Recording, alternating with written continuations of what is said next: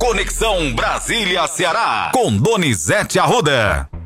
Um ótimo dia para você, Donizete. Hoje você veio no estúdio aqui nos prestigiar. Obrigado pela sua companhia hoje ao vivo aqui com a gente nos estúdios do Ceará News, tá? Já vou começar assim, só agradecendo a sua presença. Mas vamos registrar, para a gente começar a falar das informações, notícia internacional importante. A trégua nos combates entre Hamas e Israel começou às 7 horas da manhã, horário de Israel, 2 horas da madrugada, horário do Brasil aqui. Importante a gente dizer isso. Bom dia, Matheus. Bom dia, ouvinte Ceará News. Prazer estar aqui hoje ao vivo. Dizer que é, às 11 horas, horário de Brasília, devem começar a ser liberados os reféns. Serão 50 reféns israelenses por 150 palestinos presos. Vão ser liberados crianças, mulheres, idosos e o ministro de Israel, Benjamin Netanyahu, é dispensável. Diz que após o fim da trégua serão dois meses de ataques violentos, intensos. Não tem mais o que destruir em Gaza. Não tem o que destruir. Está tudo destruído. Não tem comida, não tem bebida, água, não tem remédio, não tem hospital. Israel prendeu todos os diretores. Esse tipo de guerra deixa efeitos. As pessoas, você é contra Israel? Lógico que não, gente. É evidente que não. O Hamas é terrorista? Você tem alguma dúvida? Agora, a gente não pode é, fechar os olhos aos excessos, sejam de um lado, seja de outro lado. E as pessoas não querem encarar, muitas vezes, no mundo de hoje, todo mundo quer botar o dedo na sua cara, dizer que você é dono da verdade. Ninguém é dono da verdade, só Deus. Para terminar essa passagem por noticiário internacional, olha como é o mundo real. Só tomar uma, Bigleidson o presidente eleito da Argentina, Javier Milei, mandou um recado pro Lula. Você viu, Matheus? Vi, vi sim. Lulinha, querido, meu amigo, foi eleito.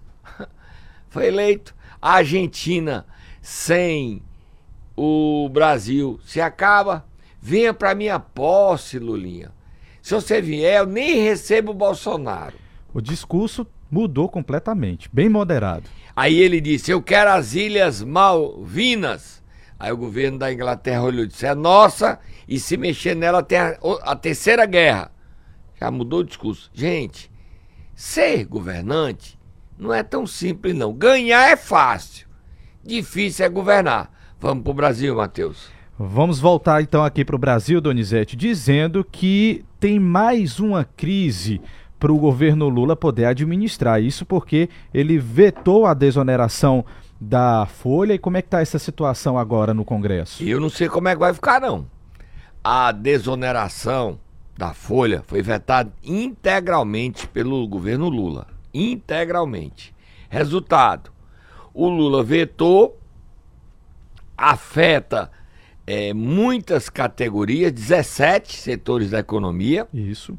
17 o Lula atinge em cheio as prefeituras que estão, dizem, quebradas e que a partir de janeiro poderiam pagar menos INSS, menos impostos, não vão poder pagar menos impostos e isso, ao adotar esse veto, o Lula arrebentou é, com crescimento que esses setores econômicos queriam. Eu estou sendo bem comedido. É, o governo acredita que o veto não caia, o Congresso diz que vai derrubar o veto. O veto da desoneração e o veto do marco temporal. Agora, o problema é pautar o veto. E quem pauta o veto é o Mineirinho que virou valente. Vamos pro próximo assunto. Vamos lá, Donizete. Duelo de titãs, a gente pode dizer assim, viu? Titãs abestados. Musiquinha. Vamos lá, botar a musiquinha de duelo, Donizete, porque o STF subiu o tom, aumentou o tom das críticas à PEC. E ó, Foi é aprovada, uma briga né? que nós vamos pra onde? Pra assistir essa briga? Camarote, o melhor lugar que a gente gosta de ficar é por lá, então vamos Eu ouvir. Tô aprendendo com você. Vamos ouvir a briga. Começa com o presidente do Supremo, Roberto Barroso. Barroso, que esteve ontem com o Lula durante meia hora. Nada vazou sobre a conversa, mas ele foi reclamar do líder do governo, Jacques Wagner. Ele queria a demissão de Jacques Wagner. Isso não é interferência de poder, não, Matheus? Vou E me- aí? Vou me meter, não. Vou pro camarote, Matheus. Barroso. Nesse momento em que o Supremo Tribunal Federal é alvo de propostas de mudanças legislativas que, na visão da Corte, não são necessárias e não contribuem para a institucionalidade do país, cabe fazer algumas reflexões.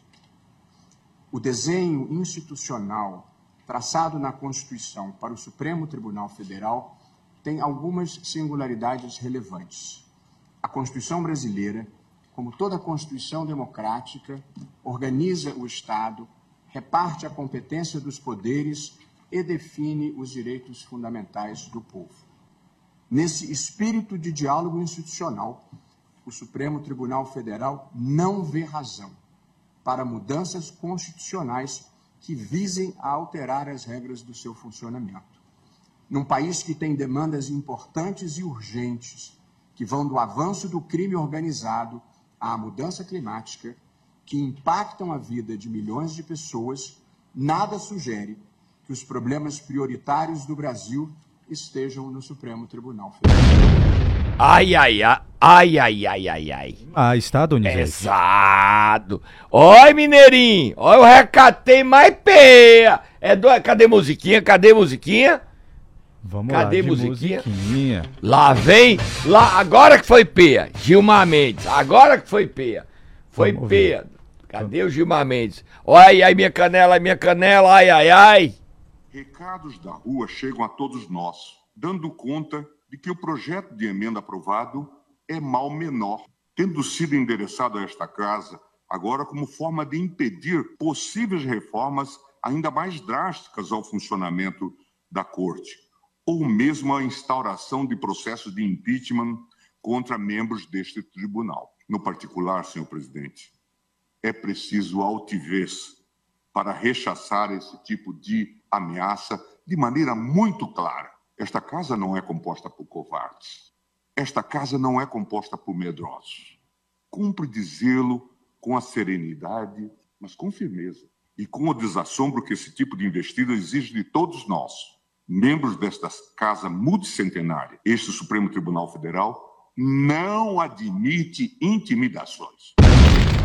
Pesado, Matheus. E teve mais, tá, Donizete? Pesado.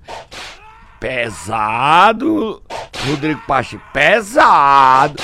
Pesado. Eu só vou. Vamos pro camarote ouvir mais, Xandão. Xandão, vamos ouvir o Xandão. Alexandre de Moraes. defesa, são falas em defesa do Estado Democrático de Direito. A discussão de ideias, o aprimoramento das instituições são importantes instrumentos da democracia. Concordar com o nosso decano de que essa corte não se compõe de covardes nem de medrosos.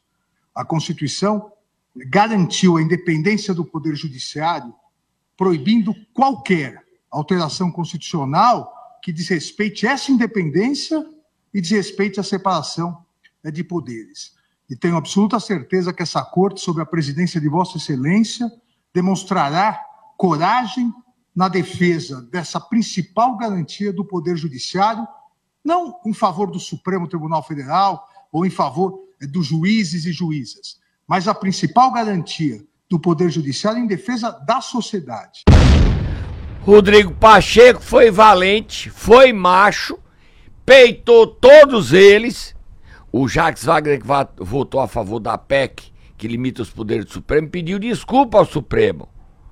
Os ministros supremos querem a demissão de Jacques Wagner. Mas o Rodrigo Pacheco, aquele minorinho que não dividia bola, calmo, viu que 66% dos brasileiros acham que deve ser enquadrado o Supremo. Pesquisa da Quaest. E em Minas a situação ainda é pior.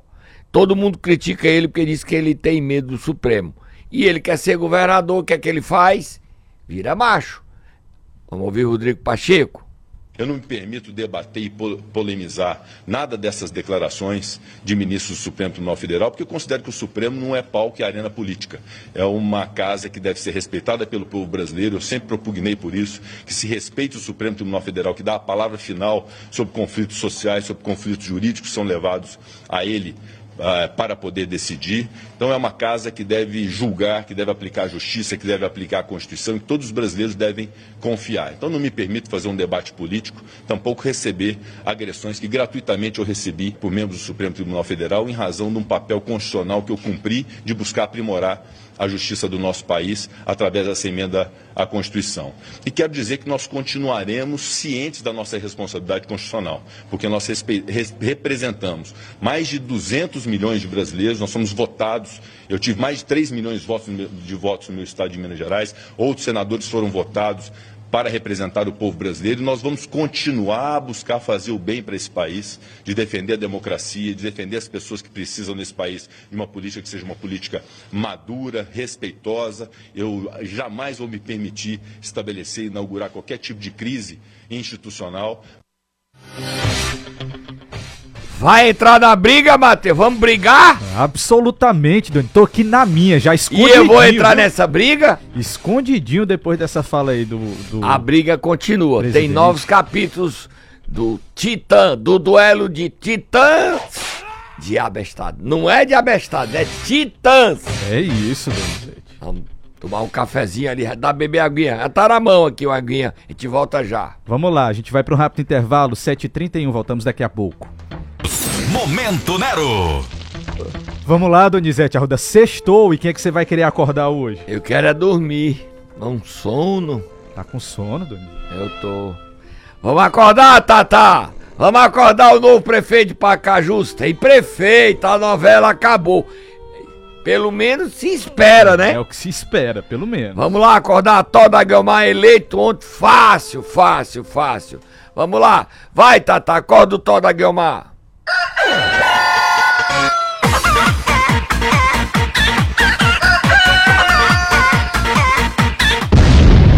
Olha, Matheus, o prefeito caçado Bruno Figueiredo vai começar a ver a vida do jeito que ela é, sem o dinheiro do FPM. Dia 30 agora é gordinho o FPM, vem gordo!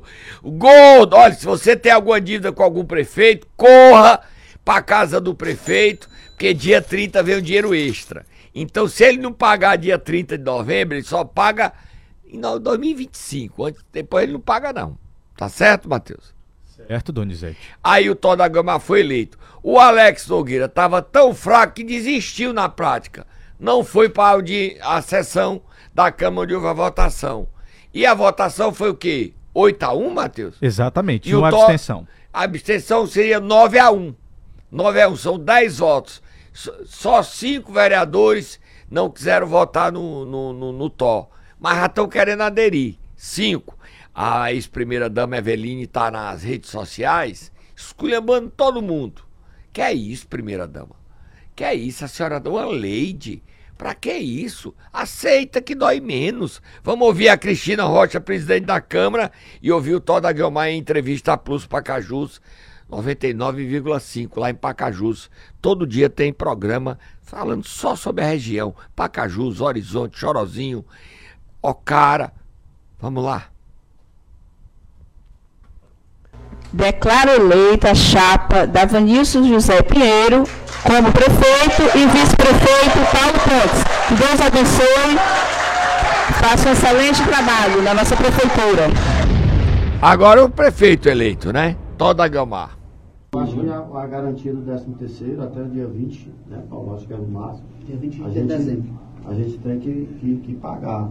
A gente está esperando aí um recurso né, que o governo federal está liberando, né, dos FPM, das coisas, das perdas, para isso, né. Porque só, só salientar, para aproveitar para complementar aí, Fred, é, de informar aos servidores e à população de Pacajus que nós qual é o correto de uma empresa, tá certo? Se eu sei que em dezembro eu tenho 10 terceiros dos meus funcionários para pagar, eu todo mês faço uma provisão. Todo mês eu guardo um pouquinho para que quando chegue dezembro a empresa não tenha dificuldade de pagar a obrigação dela, que é o 10 terceiro. E a gente, quando nós assumimos o município, não existia nenhuma provisão guardada para ser pago o 13 terceiro. Ou seja, não existe hoje na Prefeitura de Pacajus nenhuma conta das mais de 50 contas que a Prefeitura tem, não existe nenhuma conta com nenhum dinheiro guardado para pagar o 13 terceiro do servidor. O que o município fez, o que foi? Pagou 50% dos aniversariantes do mês de janeiro e pagou 50% dos aniversariantes do mês de julho. Fora isso, ninguém mais recebeu o 13 terceiro antecipado em Pacajus. Complicada a situação, viu, Donizete? Muito. E ó, dizer que o Ministério Público vai acompanhar e ajudar o TOR a governar, e o TOR quer a participação do Ministério Público, e as empresas do empresário Joel Campos, que lá parece que ele faz lixo, iluminação pública, lixo hospitalar, elas devem sofrer uma devassa para saber como é que esse dinheiro é pago, que é um dos maiores fornecedores que mais bota dinheiro no, no bolso. Ele que é um fornecedor hoje top, cearense que cuida do lixo em Belo Horizonte, Joel Campos. Isso não é simples, mas o Joel não tem o que temer, concorda, Matheus? Verdade. Ele não tem o que temer, ele vai dizer: minha, minha contabilidade está aberta, não há nada de errado, tá aqui, venham ver. Ele é que vai chamar o Ministério Público e a Câmara Municipal, que fala em criar uma CPI. Que é isso, Joel não tem o que temer. A relação dele com o Bruno era profissional. Tô errado, Matheus? Nada, Donizete. Inclusive, vamos lá, porque hoje nosso tempo está mais curto. Nós temos um convidado para dar entrevista, Exatamente. né? O prefeito de Maracanãú, Roberto Pessoa. Exatamente. Eu queria que você dissesse agora pra gente, Cid já tem partido, é isso mesmo? Solta a Moab, muita Moab. Bota reto aí pra comemorar, reto pra comemorar, Matheus.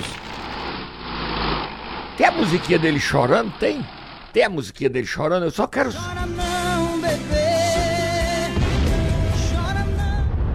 Cadê? Que é isso, Sabe por que, que ele tá chorando? Por que, que ele tá chorando? Porque ele não vai pro PT. Vai Hum, entendi. Você sabe o que é que aconteceu, né? O Lula não o recebeu e recebeu Sim. o Guimarães. Aí. Aí, na posse, isso quarta-feira, o Cid chegou atrasado na posse. Na posse não, gente. Na festa da posse do ministro do STJ, Teodoro Silva Santos, do Francisco da Asbac. Chegou atrasado ele, Salmito Filho, Jeová Mota, Eduardo Bismarck, Bismarck Maia. O Bismarck Maia na televisão parece aquele, aquele filme do Frankenstein, não, aquele da família Adam, como é? O Mordomo. Tá parecendo, como é o nome do mordomo da família? Como? Tropeço. Não sei. Eu não sei o nome, não. É, Parece o mordomo da família Também não, Adams. Donizete, você me pegou agora. Aí o seguinte. Um. É o, é o tio Chico, pode ser. Eu não sei, eu não sei o nome dele, não, mas pode- tá, tá feio, Bismarck. Tira aquela propaganda do álbum, pelo amor de Deus. Você, já não é essa Brastemp toda. E depois com aquela maquiagem, você tá ruim. Aí o seguinte, aí ele chegou atrasado e disse na reunião, a presença, que fechou o ingresso no Podemos. Está fechado. Detalhe, Cid Gomes. Calado, os prefeitos não querem seguir. Ele quer levar 43 prefeitos pro Podemos. Não vai levar. Vai não! Vai não. Vai não! Vai não. Não vai não! Vai não. Ó, a prefeita de Icó já foi pro PT. Não sei como é que ela vai virar petista, mas já virou petista. O prefeito de Granja, Aníbal Filho, já virou petista. Então, dos 43, menos 2. Já é 41. Eu acho que ele vai levar quantos, Matheus? Você tem alguma previsão, Matheus? Zero previsões, Donizete. Eu tenho também não tenho o número certo. não. Ele quer levar 10 deputados estaduais e 3 suplentes. Ele não vai levar os 10 estaduais. Porque o Evandro Leitão vai para o PT. O líder do governo, Romeu Aldigueri, vai para o PT. E deputado federal, o Indilvan não quer sair do PDT.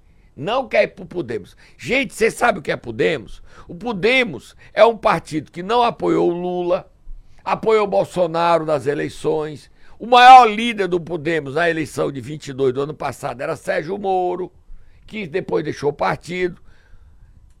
A Renata Abreu não apoiou o Lula. E o Cid vai para onde? Para terminar, o Cid Gomes agora é Podemos, sétimo partido dele. E aí, quem é que vai com ele? A Renata Abreu é o novo PROS. Para ir embora, dizer uma, uma novidade que eu dei ontem à noite no meu Instagram, no meu Twitter, no meu Threads, Donizete Arruda 7 e nas minhas bombinhas. Tem, tem candidato a prefeito em Juazeiro, Matheus, para terminar? Tem, Matheus? Tem candidato novo, viu, Donizete? A Tem gente candidato traz novo. detalhes dessa escolha. Ontem o Guimarães recebeu em seu gabinete o ex-deputado estadual e secretário Nelinho de Freitas. Nelinho Freitas.